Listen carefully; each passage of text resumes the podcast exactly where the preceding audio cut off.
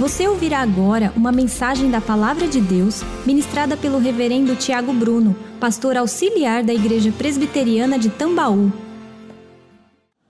Quando nós pensamos sobre o que pode tornar uma canção um grande sucesso, pare por um instante, nós temos vários músicos aqui na nossa igreja e que nos assistem também.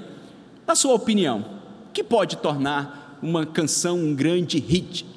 Às vezes não é nem a voz do cantor, não é tão imponente nem tão bela, e, simplesmente a canção viraliza e é tocada em várias nações.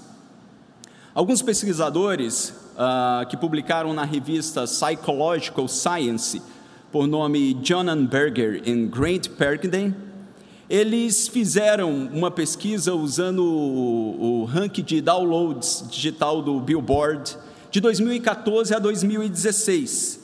E eles tentaram descobrir quais eram os temas que mais chamaram a atenção. E nessa pesquisa, eles descobriram que, dentre os grandes hits, algumas palavras sempre estavam presentes. A exemplo de raiva e violência, movimento corporal, movimentos de dança, garotas e carros, amor incerto ou a incerteza da paixão e amor ardente. As canções que tratavam sobre essas palavras e temas tinham uma tendência, tendência muito maior a explodirem e se tornarem grandes hits.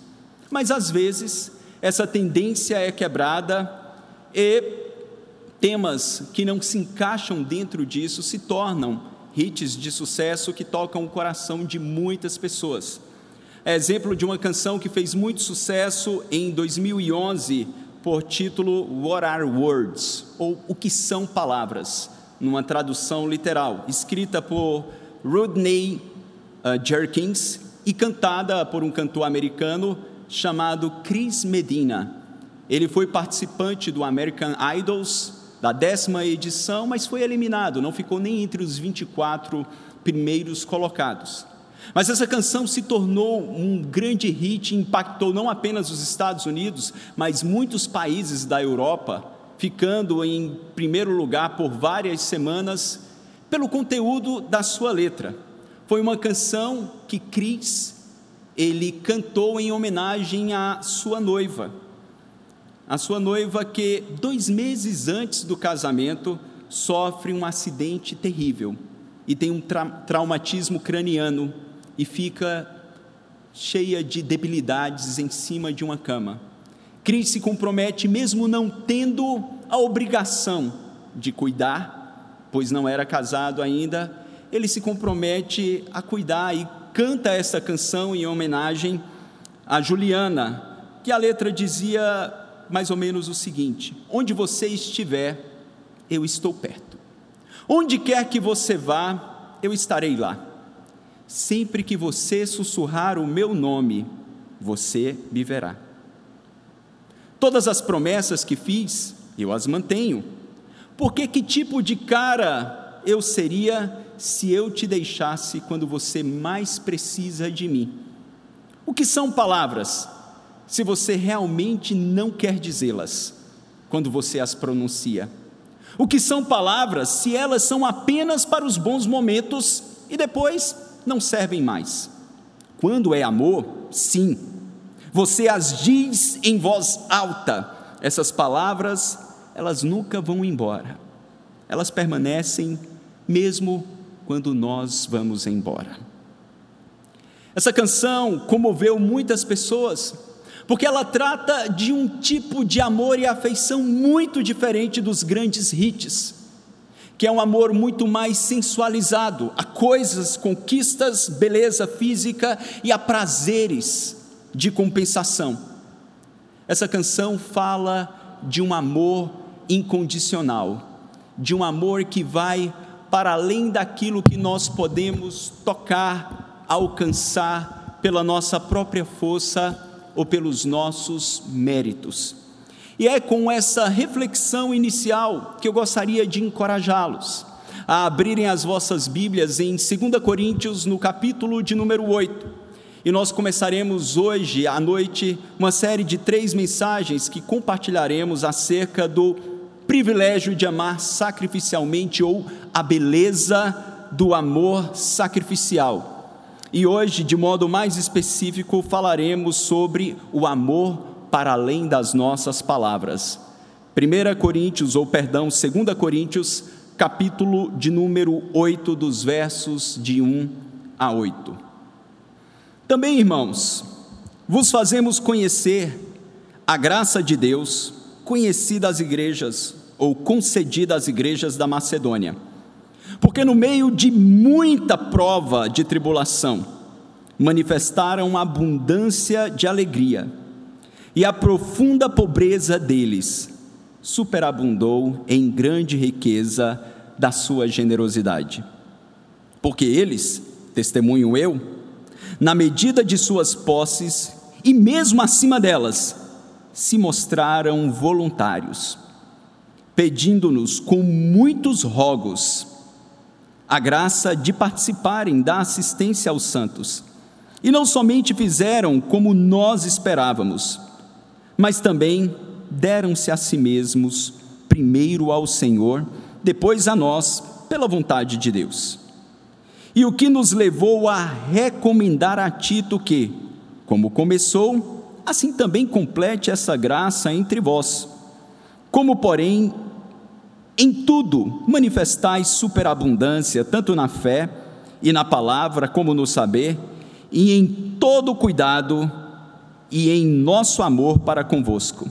Assim também abundeis nessa graça. Não vos falo na forma de mandamento, mas para provar, pela diligência de outros, a sinceridade do vosso amor. Que Deus abençoe a sua palavra. Vamos orar uma vez mais. Vamos pedir para que o Espírito Santo aplique aos nossos corações esta verdade gloriosa que vem do nosso Deus. Pai, nós te bendizemos por tua palavra que é viva e verdadeira. Nós te bendizemos, Senhor, porque numa época onde o amor egocêntrico e utilitarista impera no coração dos homens, nós encontramos através da graça comum algumas manifestações raras de amor sacrificial. Ajuda-nos, Senhor, a buscarmos a inspiração na tua verdade de como amar para além das palavras, em tempos tão extremos como o que vivemos. Fala-nos, Senhor, no tom da tua voz. Nós te pedimos isso em nome e para a glória de Cristo Jesus. Amém. Queridos, nós estamos diante da terceira carta que Paulo escreve à igreja de Corinto. Mesmo sendo 2 Coríntios, nós descobrimos na primeira carta, no capítulo 5, que Paulo já havia escrito a esta igreja, fundada por ele, na cidade de Corinto, onde atualmente é a Grécia. Um lugar onde Deus manifesta o seu poder, no lugar onde Deus manifesta a verdade do Evangelho do seu Filho, e uma igreja nasce numa cidade cosmopolita, portuária, rica, próspera, mas extremamente promíscua e utilitarista. Muitos dos membros desta igreja tiveram um contexto de vida antes de conhecerem a Cristo muito depravado e no momento em que foram alcançados pela graça, lutaram para poder assimilar o padrão que Deus havia estabelecido para os seus filhos. Paulo escreve algumas cartas severas, com exortações duras. Numa primeira carta, ele admoesta acerca da imoralidade. Na segunda carta, que seria 1 Coríntios, ele reafirma aquilo que ele já havia instruído. Essa carta, 2 Coríntios, é considerada por muitos teólogos como a carta mais pessoal de Paulo, porque, mesmo tratando com muito amor aqueles a quem ele gerou pela fé, ele continuava sendo rejeitado. Não é incomum amarmos sacrificialmente e não termos a reciprocidade neste amor. Paulo então escreve ministrando ao coração destes irmãos na expectativa de que eles abandonassem o orgulho e pudessem atentar para a veracidade do seu ministério apostólico, ele faz uma defesa do seu apostolado, e no capítulo 7, o que antecede o capítulo que lemos, ele então traz uma palavra de reconciliação antes de entrar neste assunto que demonstra os frutos de um amor sacrificial, os frutos de um amor que vai para muito além da mera oratória, das belas palavras entoadas, um amor que era demonstrado de modo prático. Alguns chegam a pensar que os capítulos 8 e 9 de 2 Coríntios fariam parte de uma carta distinta, o que muitos teólogos discordam. Paulo simplesmente, depois de tratar sobre a reconciliação no capítulo 7, agora no capítulo 8, ele vai falar da beleza do amor sacrificial demonstrado para além das palavras, tratando acerca de um problema muito sensível, que era a necessidade dos cristãos da igreja em Jerusalém. E quando nós fazemos esta reflexão inicial, eu gostaria de olhar com todos os irmãos para o texto sagrado e extrairmos algumas verdades sobre os aspectos do amor que vai para além das nossas palavras, alguns aspectos deste amor sacrificial. E Paulo vai nos mostrar, em primeiro lugar, no versículo de número 1, que este amor sacrificial, ele é motivado pela graça, pela graça de Deus. E para que os irmãos entendam bem o que estava acontecendo nesses dias, que eram dias difíceis, dias de extremo desafio para a igreja do Senhor, que crescia numericamente, mas que estava cada vez mais oprimida vocês lembram que quando Deus salva uma quantidade enorme de pessoas em Jerusalém, a igreja em Jerusalém era uma igreja pobre por uma série de razões. Em primeiro lugar, ela era composta de muitos prosélitos, de pessoas que vieram de outras regiões, portanto, não tinham família, não tinham história em Jerusalém, não tinham profissão. Alguns membros mais afortunados e ricos quando Deus salva 3 mil pessoas, movidos pela generosidade, em Jerusalém vendem suas propriedades para que aqueles crentes pudessem ser sustentados e treinados por um tempo. Mas depois disso, nós encontramos no capítulo de número 8 de Atos uma perseguição. E essa perseguição faz com que muitos desses irmãos sejam dispersos, outros percam seus empregos, fiquem desempregados, tenham que fugir para salvar a sua própria vida. E nesse contexto, então, uma igreja que já enfrentava dificuldades agora está ainda mais empobrecida. A notícia se espalha sobre as igrejas que Deus faz nascer em outras regiões. E então, Deus move o coração de alguns irmãos da região da Macedônia as igrejas que ficam, ficavam na Macedônia, nós encontramos nos capítulos 16 e 17 do livro de Atos, era a igreja de Filipos, onde nós temos a carta aos Filipenses, a igreja de Tessalônica e, segundo alguns comentaristas, a igreja de Bereia, que eram igrejas simples, igrejas humildes, mas que, mesmo diante de tudo isso, elas, quando ouviram da pobreza de muitos irmãos em Jerusalém, e das necessidades extremas que eles estavam enfrentando, eles não mediram esforços e prontamente quiseram participar das necessidades. E Paulo começa então falando à igreja em Corinto, que era uma igreja num contexto diferenciado, numa condição social incomparavelmente melhor do que a, dos, a condição dos crentes da Macedônia. Paulo então vai demonstrar como esta ajuda não era nada mais do que uma manifestação do amor, do amor sacrificial. Mas o que movia este amor? Como nós falamos na introdução, o que moveu o amor sacrificial do cantor era a paixão e os momentos que ele cultivou com a sua bela noiva, os sonhos, e agora, na necessidade, ele queria ir adiante. Mas no caso da igreja e no caso de nós cristãos, quando nós pensamos no amor que vai para além da nossa verbalização, nós somos lembrados que o que deve nos mover é tão somente a graça de Deus, em primeiro lugar. Percebam quando ele diz, no versículo de número 1, também irmãos, vos fazemos conhecer a graça de Deus concedida às igrejas da Macedônia. Observem que não era uma filantropia ou uma generosidade que fluía de algo deles, mas Paulo tinha consciência que isso era fruto da graça do Senhor. A mesma graça que havia, como a palavra caris no original, favor imerecido, havia se manifestado no coração destes homens que eram entregues à superstição, à idolatria, à feitiçaria, que viviam escravos dos seus próprios prazeres, das suas próprias ambições. Quando nós olhamos o contexto em que essas igrejas na Macedônia viviam, era um contexto de muita idolatria e engano, mas de repente a verdade do Evangelho chega nessas cidades, alcança o coração destes homens e faz com que a maneira a qual eles enxergavam a vida mude. Eles reconheceram que não eram dignos da salvação, eles reconheceram que Deus o amou incondicionalmente através de Cristo Jesus e de modo imerecido, gracioso, benevolente os alcança.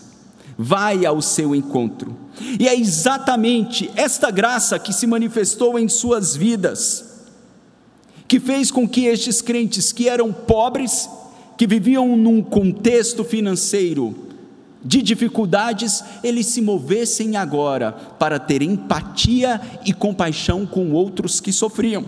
Era graça. A compreensão daqueles que receberam a graça e agora queriam doar esta graça. Como o próprio apóstolo Paulo falou aos crentes de Roma, nesta graça manifesta sobre a vida dos filhos de Deus, no capítulo 5, nos versos 5 e 6, ele declara: Ora, a esperança não confunde, porque o amor de Deus é derramado em nosso coração pelo Espírito Santo que nos foi outorgado. Porque Cristo, quando nós ainda éramos fracos, morreu a seu tempo pelos ímpios. Paulo lembrava aquela igreja em Roma de que eles foram objetos direto do favor imerecido de Deus. E esta consciência levou os crentes da Macedônia a demonstrarem este amor. Não apenas verbalizar, não apenas se solidarizar com palavras ou orações. Eles rogam a Paulo para se tornarem partícipes das necessidades dos, dos mais pobres em Jerusalém. Eles dizem: Olha, nós queremos, nós queremos participar, porque a graça de Deus nos move a isso. O amor sacrificial em forma de generosidade. Ele é demonstrado sim através de palavras, ele é demonstrado sim através de sentimentos, mas o amor sacrificial, quando nós olhamos para o capítulo 8, em tempos de dificuldades, ele é demonstrado através de generosidade. A maior dificuldade dessa geração, a qual nós fazemos parte, em apresentar um amor despretensioso, um amor sacrificial, é porque ela é dominada pelo materialismo utilitarista. A maioria esmagadora das pessoas amam na seguinte condição: eu farei para ter algum benefício, preferencialmente a curto prazo, talvez médio prazo e, em última instância, a longo prazo. Se de alguma maneira este amor, atitude ou sacrifício pessoal não me trouxer compensação, não vale a pena. O que essas pessoas terão é o meu desprezo gélido. Infelizmente, essa é a realidade crua da sociedade a qual nós estamos inseridos, e mesmo como cristãos, este pensamento, esta atitude do materialismo, às vezes não está na nossa profissão de fé, mas ela se mostra nos nossos atos. Ela se mostra na maneira como nós demonstramos a generosidade em usar aquilo que Deus nos deu como condição e posses para ajudar os mais desvalidos e necessitados, principalmente em dias onde eles começam a se multiplicar e onde não existia passa a existir, quem sabe, do outro lado da rua ou no mesmo condomínio que nós vivemos. Nós precisamos abandonar este conceito do amor utilitarista e materialista e entendermos que o amor que vai para além das palavras, irmãos, como os macedônios pobres compreendiam, deve ser uma manifestação da graça de Deus. Se somos receptores de graça, precisamos ser doadores de graça para aqueles que sofrem e estão ao nosso redor, estão no nosso entorno. A filosofia materialista não pode dominar a praxe, a prática da nossa vida. Como a história em quadrinhos norte-americana dos anos 70, por título Kef, ela, há 40 anos atrás, trinta e tantos anos atrás, ela já criticava este espírito materialista. Em uma revista onde um homem e uma mulher conversava, o homem então pegava uma roupa, olhando para o seu armário, e dizia: roupas de safari que nunca entrarão numa floresta. A mulher então pega um tênis de ginástica e diz: bem, um tênis de aeróbica que nunca pisará na academia. O homem então pega um relógio de mergulho e diz: um relógio que nunca fará um mergulho. A mulher pega a chave do 4x4 de um carro e diz: Eis aqui a chave de um 4x4 que nunca subirá uma colina. É isso que o amor às coisas e o amor àquilo que nós conquistamos nos leva nos leva a investir o nosso tempo, os nossos esforços, as nossas posses sacrificialmente naquilo que nós não vamos usar, não precisamos usar e tantas vezes iremos desperdiçar. Enquanto nós não compreendemos que aquilo que Deus nos dá, que é boa dádiva, que tudo o que vem do Senhor é dom perfeito, inclusive a nossa profissão, as nossas posses. Alguma conquista que Deus tenha nos dado de modo material, porque ela não é má em si mesma, mas elas são sim oportunidades de cuidarmos bem, de apreciarmos a vida, de cuidarmos dos nossos, mas de serem em momentos específicos instrumentos da graça de Deus que apresentam um amor sacrificial para além das palavras. O quanto isso é verdade na minha vida como cristão, como ministro. O quanto este amor sacrificial, como uma compreensão de graça, é verdade sobre a sua vida, meu irmão. Ao longo dos anos, eu lhe desafio a fazer um teste. Durante essa semana, eu farei. Abra o seu armário, olhe todas as suas roupas, todos os seus calçados, irmãs. E observem e separe as roupas que você não usa há mais de seis meses, ou os calçados que vocês não calçam há mais de seis meses. E nós perceberemos, num país principalmente que não tem estações bem distintas e diferentes, nós perceberemos que tantas vezes nós investimos muito daquilo que Deus nos dá no materialismo vazio com coisas que nós não precisamos para simplesmente cultivar desejos egoístas, enquanto Deus nos chama para amarmos para além das palavras como uma expressão de graça. Quando nós continuamos olhando para esta igreja num tempo difícil, num assunto complicado que era o da generosidade, o da contribuição, e este assunto é delicado por algumas razões. Ele é delicado porque desde os primórdios sempre existiram charlatões, golpistas no meio da fé, que usavam da falta de compreensão dos homens acerca da verdade para usurpar e roubar, para extrair bens, e também, por outro lado, era fruto do egoísmo, da avareza do ser humano. Pois, como bem diz John MacArthur, a nossa relação com as posses, elas servem de um barômetro para a nossa espiritualidade. Ela é capaz de medir, de mensurar o nível da nossa comunhão com Deus. Mas olhando para essa perspectiva do amor sacrificial, nós percebemos que ele pode ir além das palavras e deve se manifestar desta maneira, transcendendo as circunstâncias adversas. Este amor que vai para além das palavras, ele transcende as adversidades que enfrentamos. Versículo de número 2 do capítulo 8, observe bem. Ele diz: Porque no meio de muita prova de tribulação, manifestaram abundância de alegria e a profunda pobreza deles superabundou em grandeza de riqueza da sua generosidade. E é exatamente aqui que a beleza deste amor reluz. Porque eles não estavam sobejando, eles tinham falta.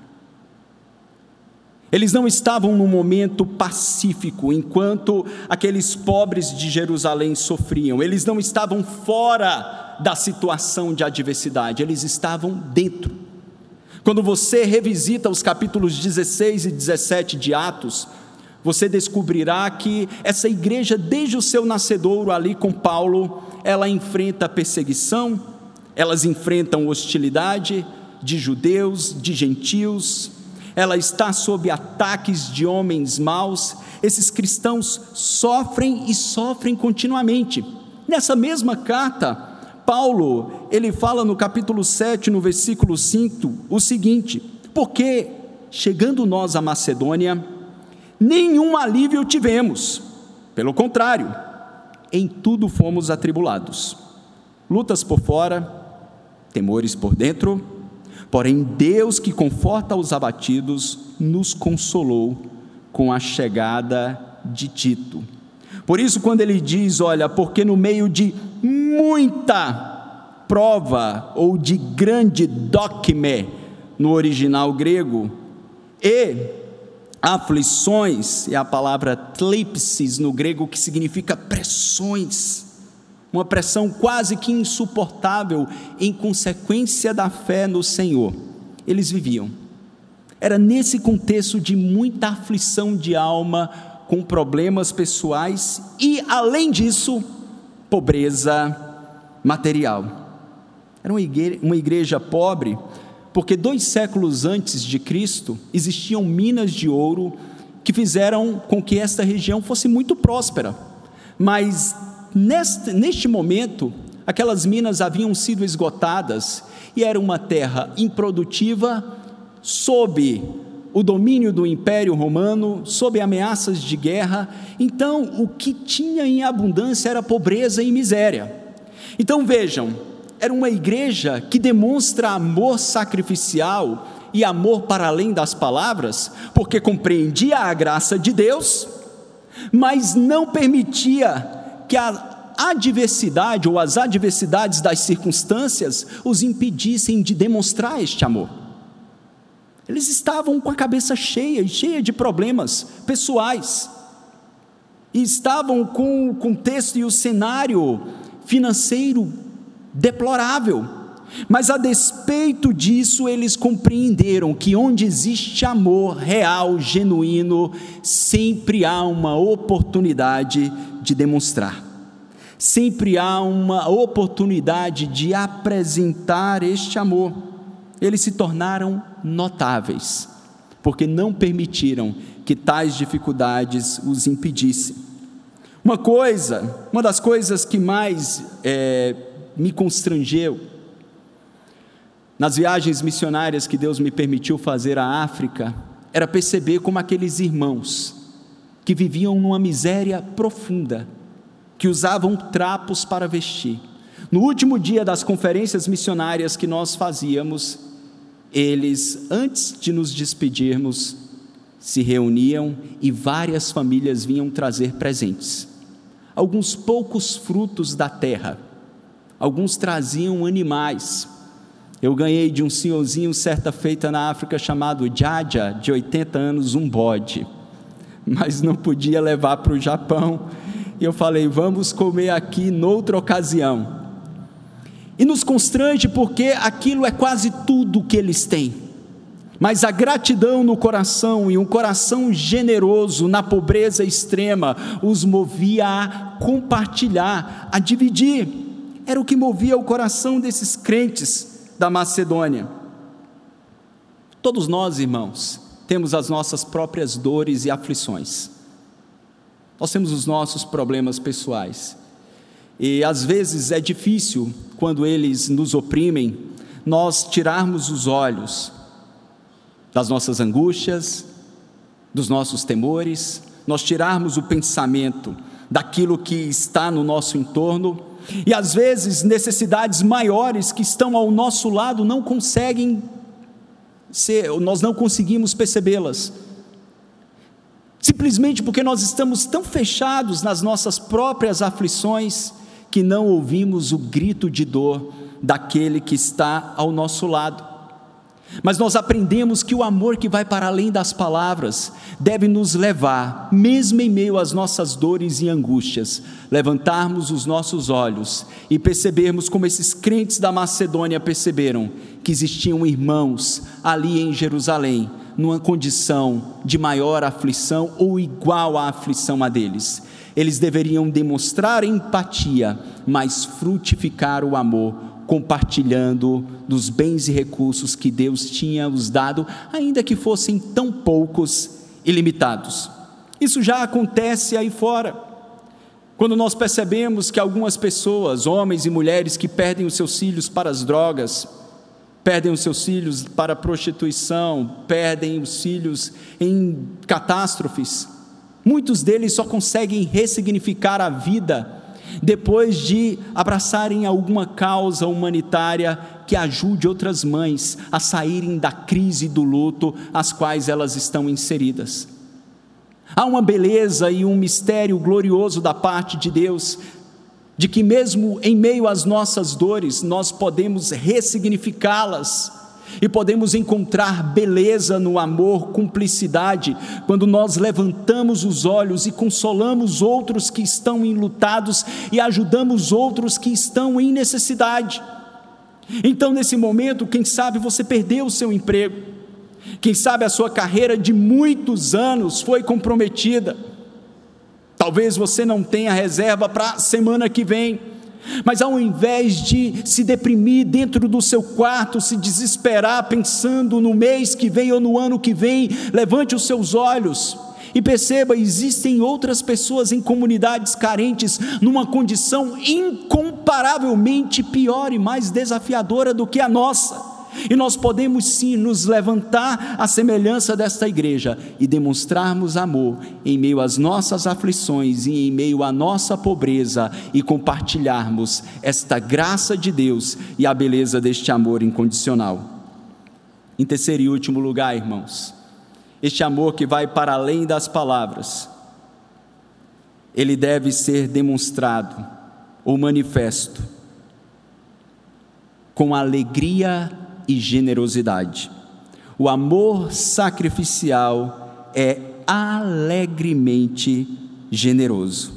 Ainda no verso 2 e seguindo um pouco nos outros versos, ele diz o seguinte: No meio de muita prova e tribulação, manifestaram abundância de alegria, e a profunda pobreza deles superabundou em grande riqueza da sua generosidade, porque eles, testemunho eu, na medida de suas posses e mesmo acima delas, se mostraram voluntários, pedindo-nos com muitos rogos a graça de participarem da assistência dos santos, e não somente fizeram como nós esperávamos, mas também deram-se a si mesmos, primeiro ao Senhor, depois a nós, pela vontade de, de Deus. O que nos levou a recomendar Tito que, como começou, assim também complete esta graça entre vós.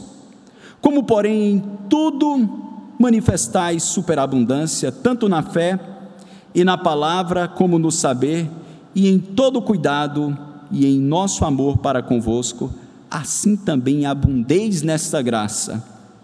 Não vos falo na forma de mandamento, mas para provar pela diligência de outros a sinceridade do vosso amor. Observem então que Paulo começa a conclamar esta igreja numa condição incomparavelmente melhor do que a dos macedônios a se tornarem partícipes desta generosidade, não com pesar, mas com alegria generosa. Observem que quando Paulo fala da abundância, a palavra periceia traz a ideia de um transbordamento. Eles transbordaram de alegria, de alegria em poder ser instrumento de Deus para demonstrar graça aos aflitos. Alegria, pois, mesmo em meio ao pouco, compartilhar. Certamente eles tinham em mente aquilo que Paulo vai mencionar no capítulo 9, de que Deus ama aquele que demonstra amor em generosidade, ajudando com alegria. Deus ama aquele que compartilha com alegria. Para eles, em momento nenhum, foi um pesar em momento nenhum os macedônios demonstraram a angústia de compartilhar aquilo que tinham, pensando que lhes faltaria. A alegria deles não estava em acumular tesouros na terra. Certamente eles se lembraram daquilo que o Senhor dissera lá no Sermão do Monte, no capítulo 6, nos versos 19 a 21. Quando ele declara: Não acumuleis para vós outros, prestem atenção tesouros sobre a terra, onde a traça e a ferrugem corroem, e onde ladrões escavam e roubam, mas ajuntai para vós outros tesouro no céu, onde a traça nem ferrugem corrói, e onde ladrões não escavam nem roubam, porque onde está, preste bem atenção, onde está o teu tesouro, aí estará também o teu coração. Jesus não estava ensinando asceticismo, de que a espiritualidade é demonstrada pela pobreza, como os franciscanos defendiam. Você precisa ser pobre para agradar a Deus. Não é isso. Eles poderiam sim, e muitos servos de Deus ao longo da história tiveram posses e recebem do Senhor. Mas o que Jesus estava demonstrando e o que os macedônios compreenderam é que quando nós recebemos todas as dádivas de Deus, quer seja a inteligência, quer seja o tempo, quer seja a capacidade de produzir ou os nossos recursos, tudo isso deve ser utilizado para a glória de Deus e para a demonstração do amor de Deus manifesto em Cristo. Eles sabiam que à medida que eles utilizavam estes recursos para suprir as necessidades daqueles que não tinham pão sobre a mesa, eles eram um instrumento de graça, e na dinâmica da palavra de Deus, eles estavam acumulando tesouro nos céus. A salvação é pela graça, é um favor imerecido. Nenhum de nós podemos fazer absolutamente nada para conquistarmos. Cristo fez na cruz do Calvário. Mas fica muito claro também na palavra de Deus de que haverá uma recompensa para além da salvação. É o que a Bíblia chama de galardão. Os galardões serão dados de acordo com a maneira como nós administramos a nossa vida. Essa recompensa que os teólogos tentam discutir sobre o que será, se o tamanho da nossa moradia no novo céus e nova terra, se a posição que nós teremos de proximidade de Cristo, se uma porção maior de graça e contentamento, nós não sabemos os detalhes. Nós sabemos sim haverá maior honra para uns do que para outros, haverá maior recompensa para uns do que para outros, e isso passa pela maneira como nós demonstramos o nosso amor, sendo generosos e ajudando aqueles que estão sofrendo, ajudando missionários a levarem a palavra de Deus nos quatro cantos dessa terra, ajudando crianças famintas. Milhões delas morrem todos os anos por fome. E nós não encontramos as mídias com o mesmo apelo e quebrantamento. Sabe por quê? Porque não toca a família dos mais abastados. É diferente do problema sério que nós enfrentamos e é sério e doloroso. mas ele toca a família dos mais miseráveis e dos multimilionários nessa pandemia. A fome não. A fome toca os desvalidos ao redor do mundo.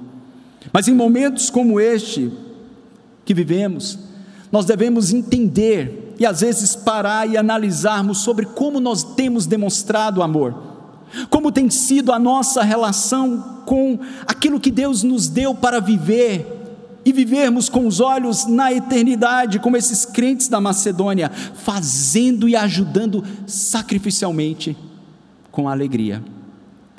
Como você faz pelos seus filhos? Como nós fazemos por eles? Eu acredito que todo pai e toda mãe tem em sua memória um grande sacrifício para dar um presente para um filho, talvez num, numa época mais difícil da vida, onde você foi além da sua capacidade, se sacrificou, deixou de adquirir algo que você precisava pessoalmente, para ver a alegria de um filho. E quando fez, aquilo não foi pesado ao coração. A felicidade do filho foi a sua satisfação plena e pleno contentamento. Mas é seu filho, gerado por você. São os meus filhos gerados por mim. E Jesus disse que se nós somos bons apenas com os nossos filhos ou com os nossos familiares, o que nós estamos fazendo demais? Até os pagãos fazem o mesmo. O amor que vai para além das palavras se manifesta sobre aqueles os quais nós nunca vimos, mas sabemos que estão lá, nos lugares remotos das cidades, nas brenhas, padecendo a necessidade, e nós devemos ter a alegria exultante de nos tornarmos partícipes das suas necessidades. O que nós vemos, infelizmente, é o que foi demonstrado e aqueles que têm mais de 40 anos vão olhar para essa cena e vão lembrar de que filme se trata. Peço para Tiago projetar rapidinho. O que nós vemos é uma atitude semelhante à demonstrada neste filme. Já conseguiram lembrar? Se você tem menos de 40 anos, você talvez não lembre, mas é o filme Ghost. Diante de tantas mentiras de um filme de uma perspectiva espírita, pode deixar ainda, Tiago. Ele traz uma grande verdade. Quando essa mulher, que era uma vidente, recebe a apólice do seguro da morte deste homem, de 4 milhões de dólares, ela sai exultante fazendo planos para gastar. E ela é ordenada então a doar para a caridade. E quando ela entrega o cheque, e depois você pode rever o filme lembrar, a próxima imagem, ela segura o cheque sem querer dar, numa luta e tristeza profunda demonstrada na próxima imagem em sua face.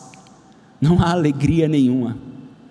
Essa é a postura da maioria dos seres humanos quando são constrangidos diante de uma necessidade maior a suprir os mais carentes. Não há prazer, não há contentamento, não há exultação.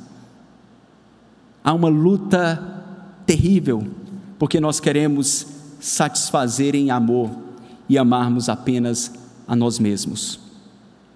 Nós precisamos nos lembrar e olharmos para a palavra de Deus, de que fomos deixados neste mundo para exalarmos o bom perfume de Cristo. E o bom perfume de Cristo é exalado quando o amor que Ele nos amou é vivido através das nossas vidas, apresentando sacrificialmente em graça, apresentando este amor sacrificialmente para além das circunstâncias difíceis e, por último, fazendo com alegria, com contentamento. Warren Eisburn, ele diz o seguinte: neste universo há Deus, há pessoas e coisas. Nós devemos adorar a Deus, amar as pessoas e usar as coisas.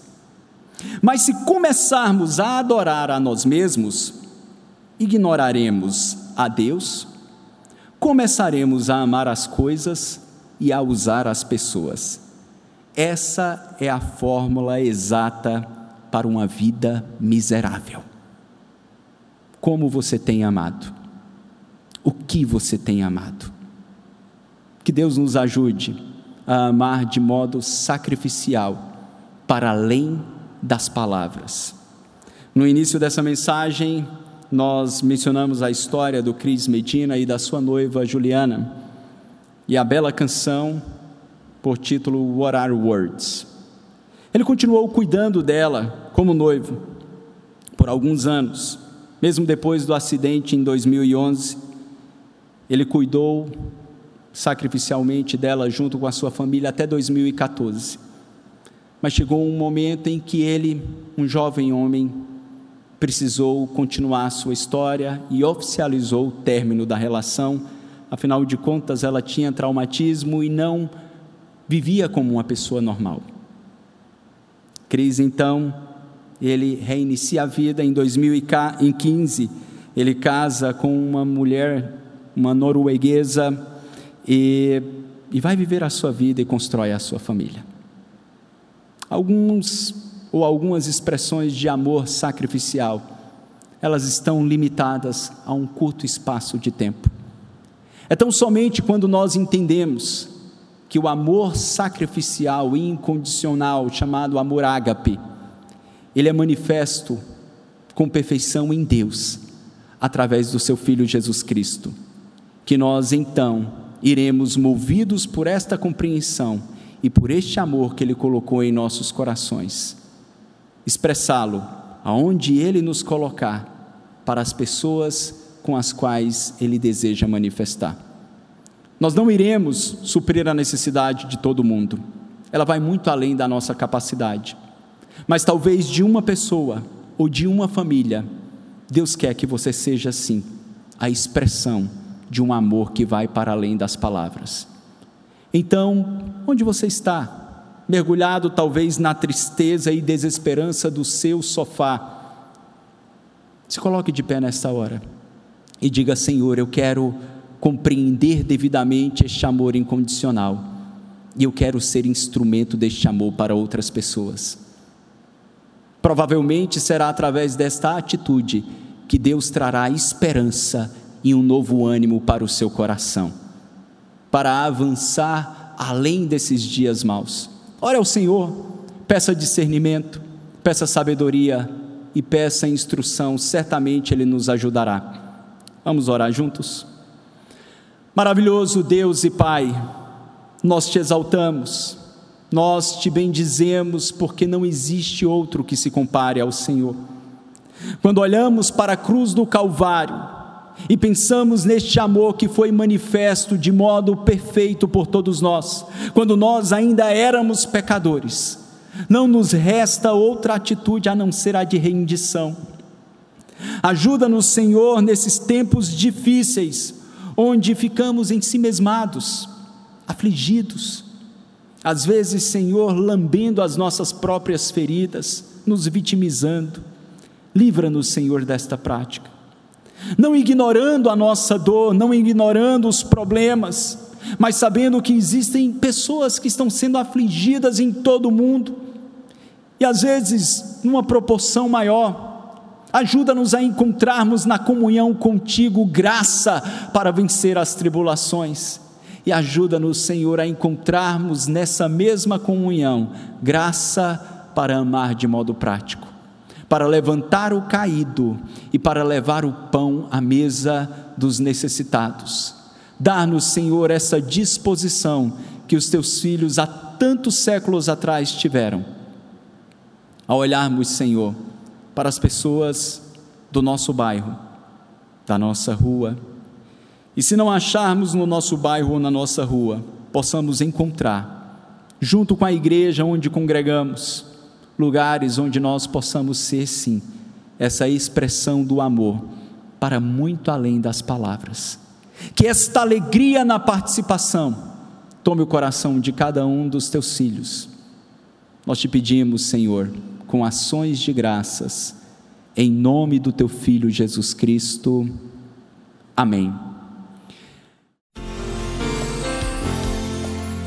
Você encontrará mensagens como esta, além de outros conteúdos e informações, nos canais oficiais da Igreja Presbiteriana de Tambaú, no Facebook, Instagram e YouTube. Deus abençoe sua vida.